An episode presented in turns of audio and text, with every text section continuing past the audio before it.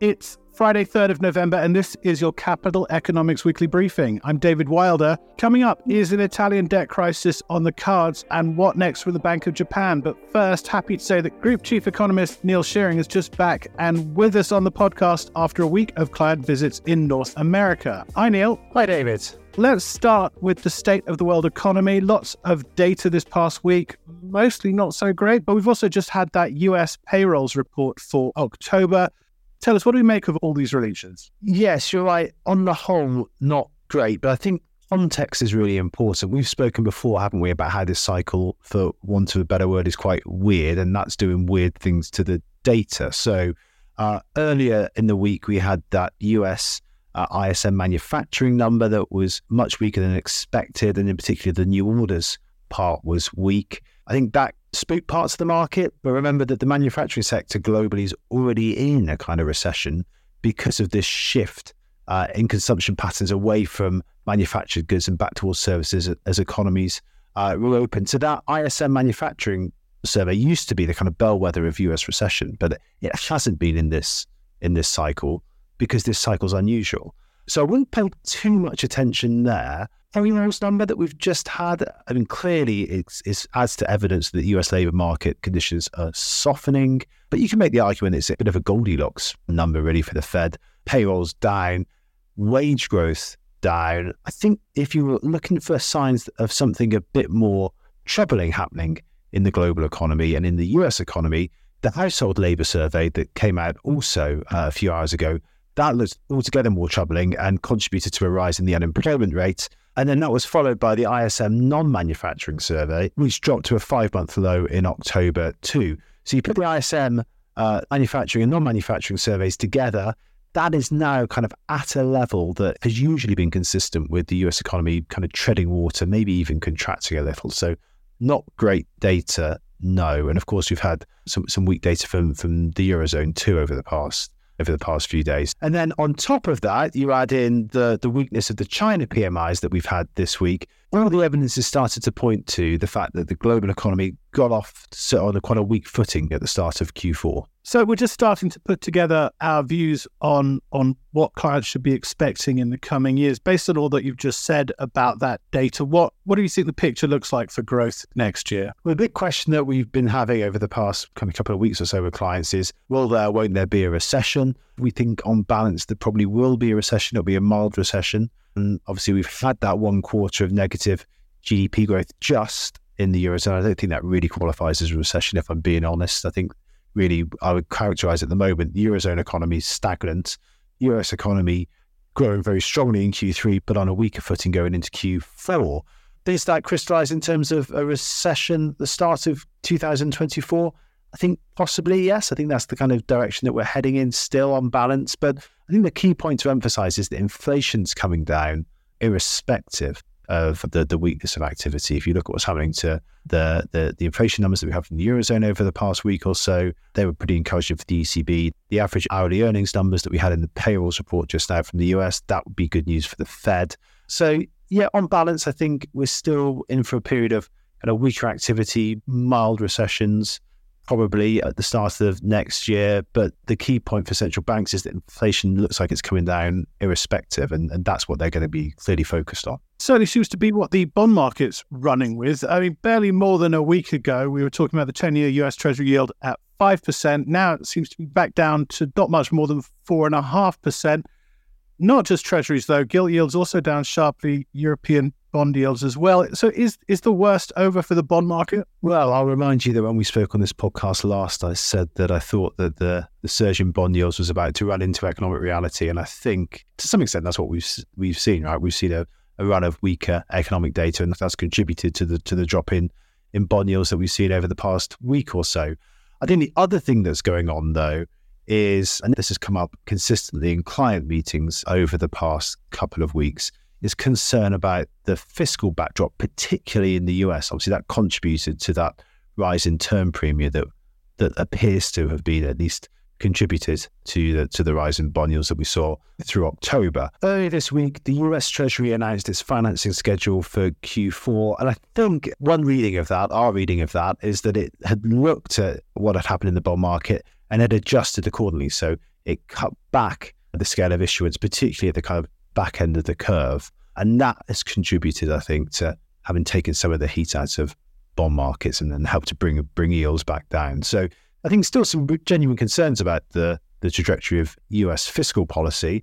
We can get into what all that means for central banks in due course. But I think if we're going to be wrong on on the kind of pace and timing of rate cuts in 2024, it's likely to be because fiscal policy is is kept looser for, for longer. So that, those concerns have not gone away. But that financing schedule earlier this week, I think that's also helped to take some of the, the heat out of bond markets. So a combination of some of those really acute fiscal concerns and financing concerns on the fiscal side diminishing, the economic data being weaker. Obviously, I had the Fed too. Comments by Powell appeared to kind of damp down expectations of a, of a further rate hike this year put all that together, and I think that's why you, you we've seen this kind of big drop in in ten year yields over the past few days. Yeah, we've had lots of questions from clients this week all about uh, debt sustainability in, in a higher rate world. But for now, though, as you say, it all seems to be about uh, inflation in, in the bond market. We've had the big October, November meetings, though, from, from the Fed and the ECB and the Bank of England. Headlines from all is is no change on on policy rates. But what did we learn from from the messaging? Yeah, I mean, just on that point on fiscal sustainability, I think one of the points that's really, really important to get across is that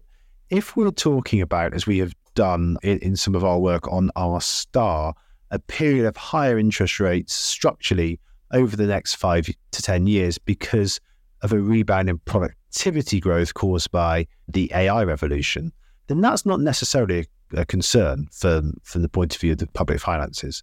Higher R, higher interest rates because of higher G growth, isn't a problem from the fiscal point of view, the fiscal position. What was troubling about the the sell off in the bond market that we had over the past month or so is that it wasn't necessarily accompanied by an increase in the pace of growth. It wasn't about kind of faster growth feeding higher interest rates. It was about fiscal concerns and term premium going up as a result.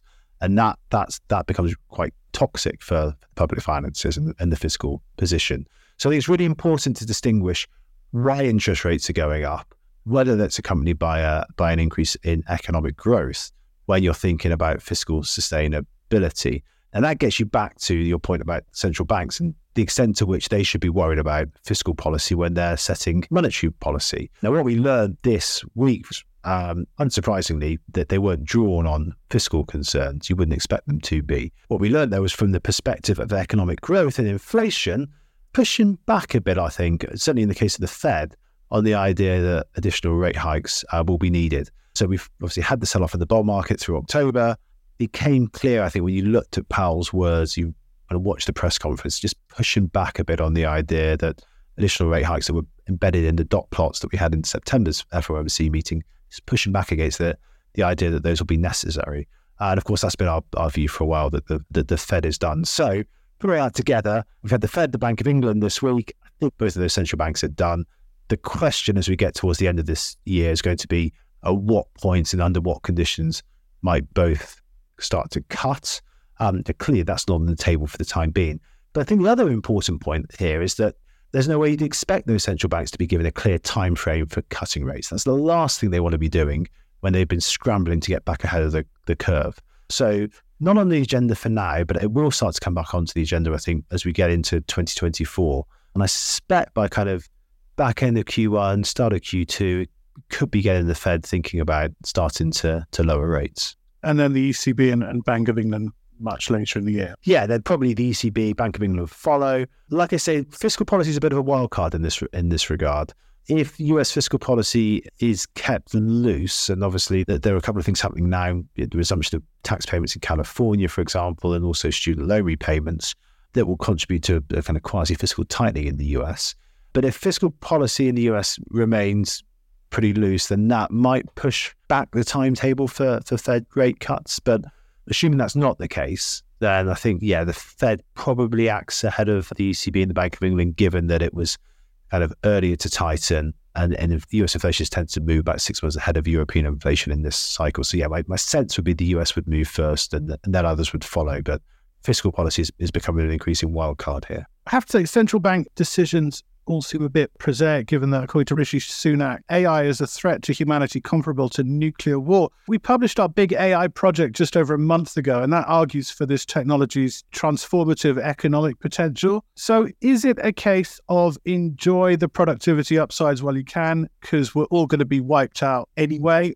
I mean, how is an investor meant to untangle all of this? Yes, over the past week in the UK, we've had this AI conference at Bletchley Park where the great and the good have met. I think one of the, the things that was striking to me, at least, was how much of the debate and conversation was around risks and threats from AI and the need for guardrails and common frameworks and monitoring councils, which is not to say that AI doesn't entail some kind of risks and threats. Clearly, it does. And it's positive that, that the world leaders are starting to think about the response and the necessary regulation.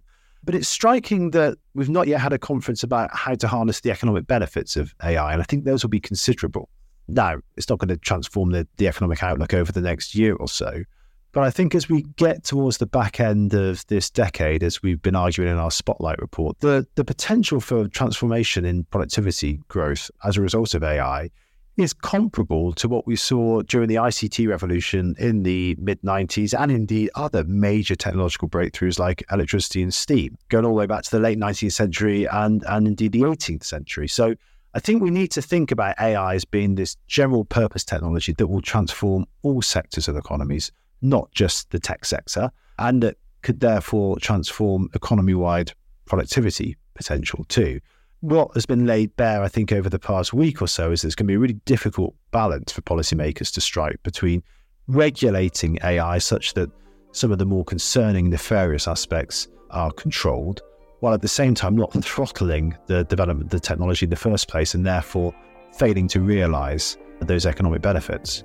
Neil Shearing there talking AI risks and opportunities, as well as central bank moves and bond market reactions. I'll include a link to our Spotlight project about AI on the podcast page and to a recording of the drop in, which is one of our short form online briefings, which we held just after that Bank of England decision on Thursday. Now, on this question of debt sustainability in the post pandemic era, Italy is one of the countries most under market scrutiny. Franziska Palmas from our Europe team has just revised our forecast for Italy's public debt ratio in light of our work on artificial intelligence and on R star or equilibrium real rates. And it's not good news. We now think that Italy's debt ratio will rise to 150% of GDP by mid century from just over 140% last year.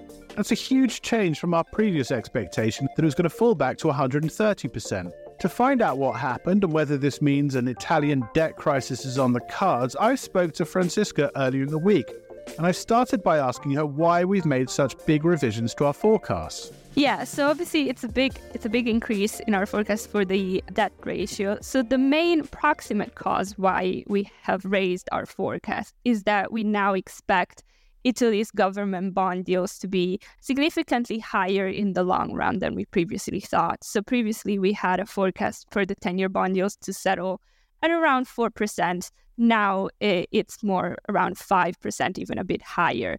And the main reason why we have revised up our forecast for the bond yield is that in the uh, course of doing some in depth work on neutral interest rates across developed markets, we have raised this forecast. So we now expect the ECB policy rate to also be higher in the long run. And on top of that, we also think that the risk premium on Italy's government bonds will be higher than it has been pre pandemic outside of crisis period because the underlying debt dynamics are more fragile.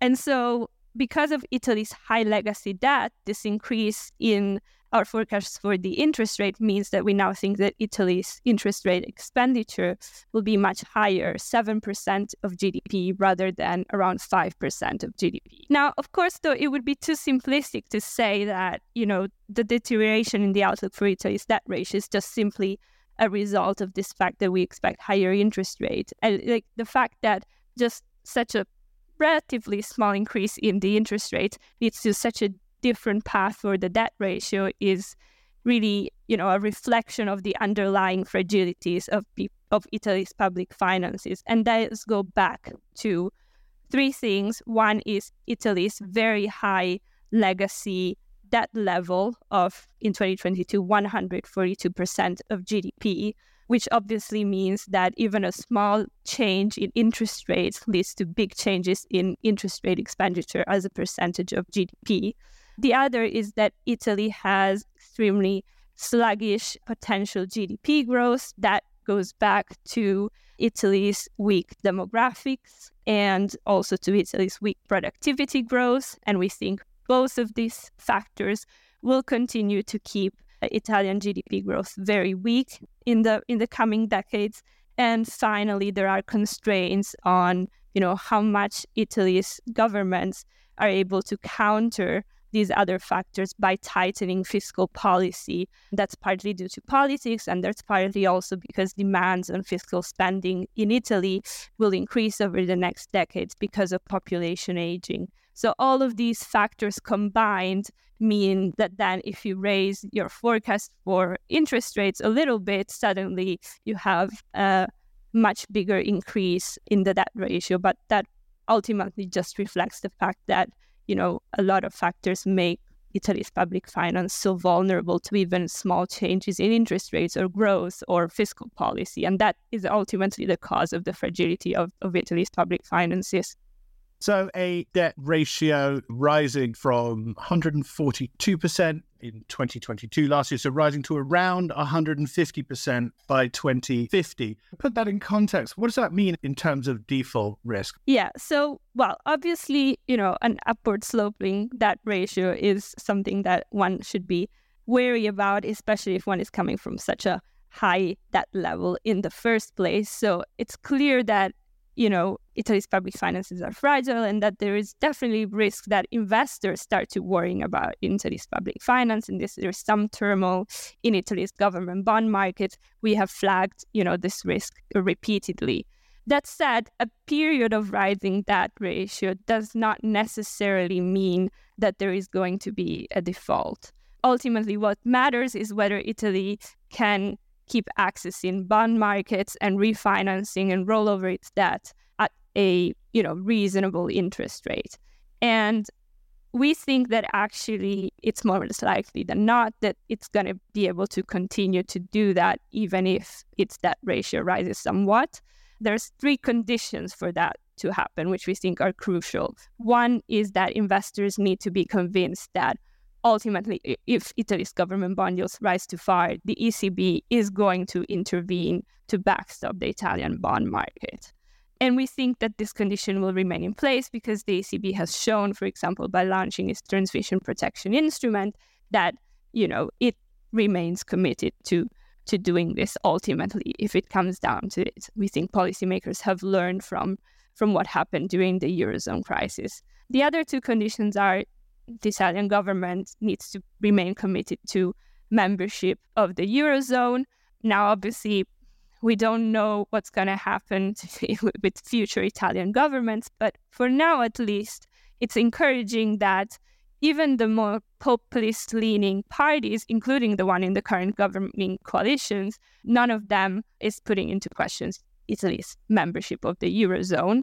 So the third condition that we think uh, needs to be in place is that Italian governments need to continue to run a fairly responsible uh, fiscal policy. On that front, obviously, again, there is uncertainties about what future government might want to do. However, there is some, you know, encouraging signs. For one, the current coalition, even though it's populist leaning, has so far run fairly responsible fiscal policy in line with the recommendations of the European Commission, for example. And we've seen also in the past that even in cases of emergency, if it really comes down to it, actually, Italian government have tended to implement the necessary fiscal tightening to stop a full-blown fiscal crisis, for example. That happened in the period of 1992 during the currency crisis. It happened in 2012 during the Eurozone crisis, often through the help of bringing in some a technical government. And again, before Italy entered the Eurozone, when it was necessary to improve Italy's public finances to qualify for joining the currency union, again, Italian governments were actually able to run quite quite tight fiscal policies. So those are encouraging signs that we think ultimately the Italian government have understood the external constraints on fiscal policy from the bond market and will not want to, you know, to risk sparking a crisis. You say that, but what about these recent signs that the Meloni government's fiscal discipline does seem to be slipping? We had those new budget forecasts uh, about a month ago that, that briefly at least had had the bond market uh, in panic. And at the same time, you know, we, we are in this environment of slowing growth, uh, and we are in a, a, you know, as you've described, we're in a higher rate environment. So, are, are there nearer term risks here around this fiscal question as growth slows with rates at levels that they are? There are definitely near term fiscal risks as you mentioned, the Italian government, which had started out in its first year pretty well, uh, you know, uh, running a pretty conservative budget, which which pleased the markets. This year, the government actually decided to, you know, raise its deficit target compared to what it had announced last year, and to raise also the targets for the upcoming years. So obviously, that is a sign that you know the government's conviction is already starting to wane a little bit. And it seems like there is an attempt to try to run a bit looser fiscal policy than they had initially suggested they, they would do, which is obviously is a concern. That said, there is some encouraging signs in the sense that the government is definitely still wanting to tighten fiscal policy and that it's still following the European Commission's recommendations in terms of what they are projecting for the primary balance and for growth in primary expenditures. So I would characterize it as it's not an attempt to run extremely loose fiscal policy, go in a clash with the European Commission, like, for example, the Italian government had done in 2018, triggering a much longer lasting period of turmoil in the bond market. It's more an attempt to do as little fiscal tightening as they can get away with. So, in a sense, that is obviously dangerous because it's very easy, you know, to to misunderstand what is still within the realms of, of things that investors might be willing to accept. So it's definitely an attitude that means there is risk that the government, you know, tries to tighten fiscal policy even a bit less in the coming years than they have announced, etc. And then there is some turmoil in bond markets, but it's still encouraging that the government does seem to understand that they have some limits in what they can do with fiscal policy and that they need to tighten fiscal policy over over the coming years. So I think there's going to be this constant risk that there is some period of turmoil but perhaps you know the the risk of a prolonged period of trouble in in bond markets is is is still not as acute as it has been at times in, the past. That was Franziska Palmas talking about her new report on Italian debt.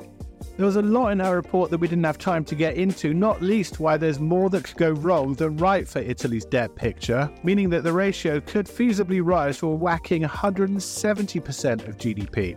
Do take a look at that report and also sign up for our drop in this Thursday at 3 o'clock London time, 10 o'clock New York, to ask economists from our Europe and markets teams about Italian debt and the outlook for BTP yields. Staying on drop ins, here's a clip from our recent Asia drop in. Now, we run monthly sessions on the region's big macro market stories, and the day that the team held this briefing, there wasn't a bigger story in global markets than the Bank of Japan's tweak to its yield curve control policy.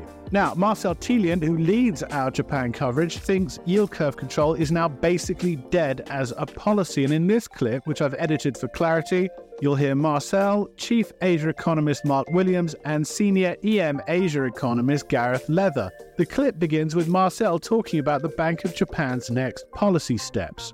Um, well, we, we still think that the Bank of Japan will end negative interest rates with the inflation forecast for, for inflation excluding fresh food and energy for 2025 at 1.9%. So that that's the highest uh, since they started publishing those forecasts last year and uh, very close to the 2% target. So any, any further upward revision would bring it to the 2% target, uh, which would then be a signal that, that the 2% target will be met on a sustained basis.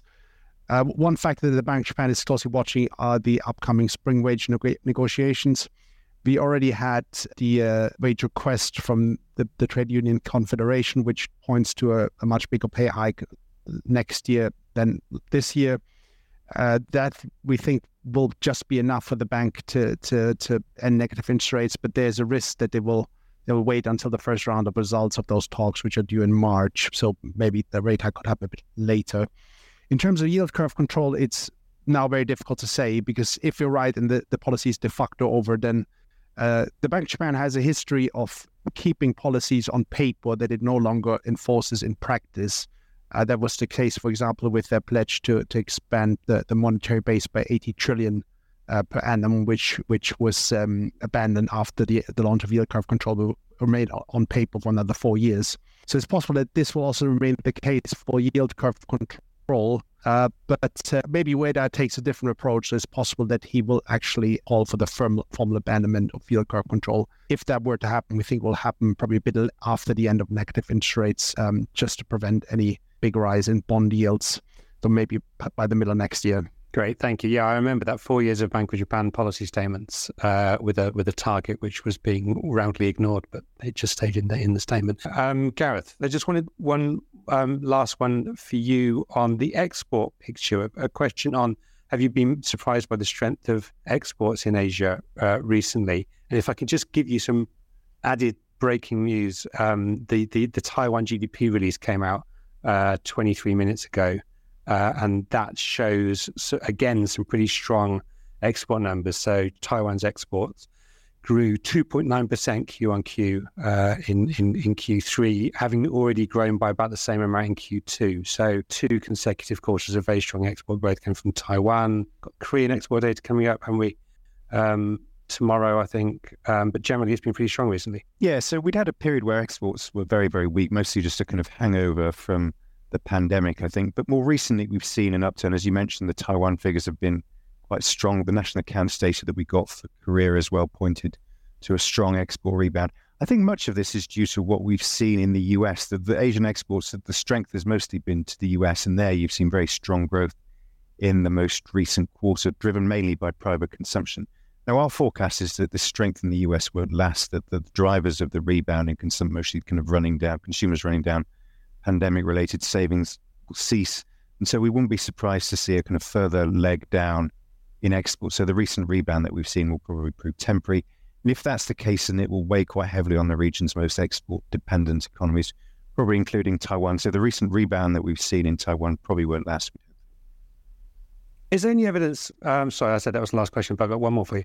Um, is there any evidence that this um, export um, boom is linked to the the surge, any sort of surge of AI uh, investment, data centers, graphics chips, and that sort of thing, or is it simply cyclical strength um, coming through?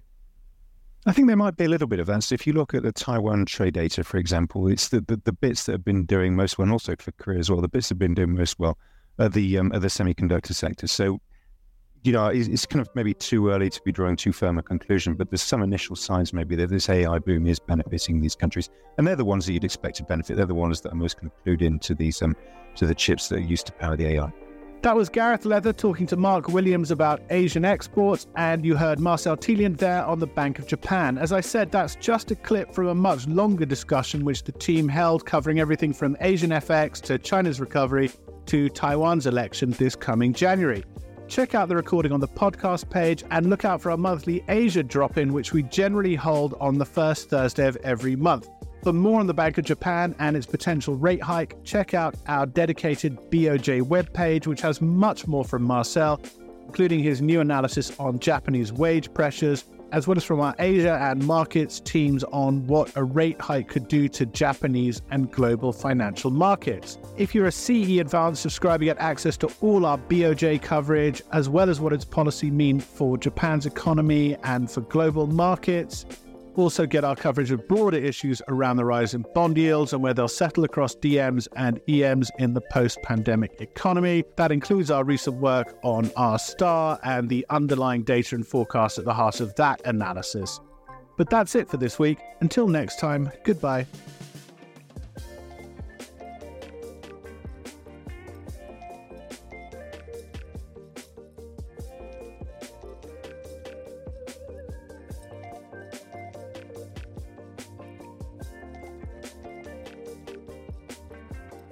Whilst this podcast is provided with all reasonable skill and care, it comprises the subjective views of our economists. Furthermore, these views are not opinions, nor do they constitute investment or financial advice, or are they guarantees or reassurances to the expected results of any investment products or outcome. You should seek your own specific advice in relation to questions you may have. We will have no liability to you in relation to this podcast whatsoever.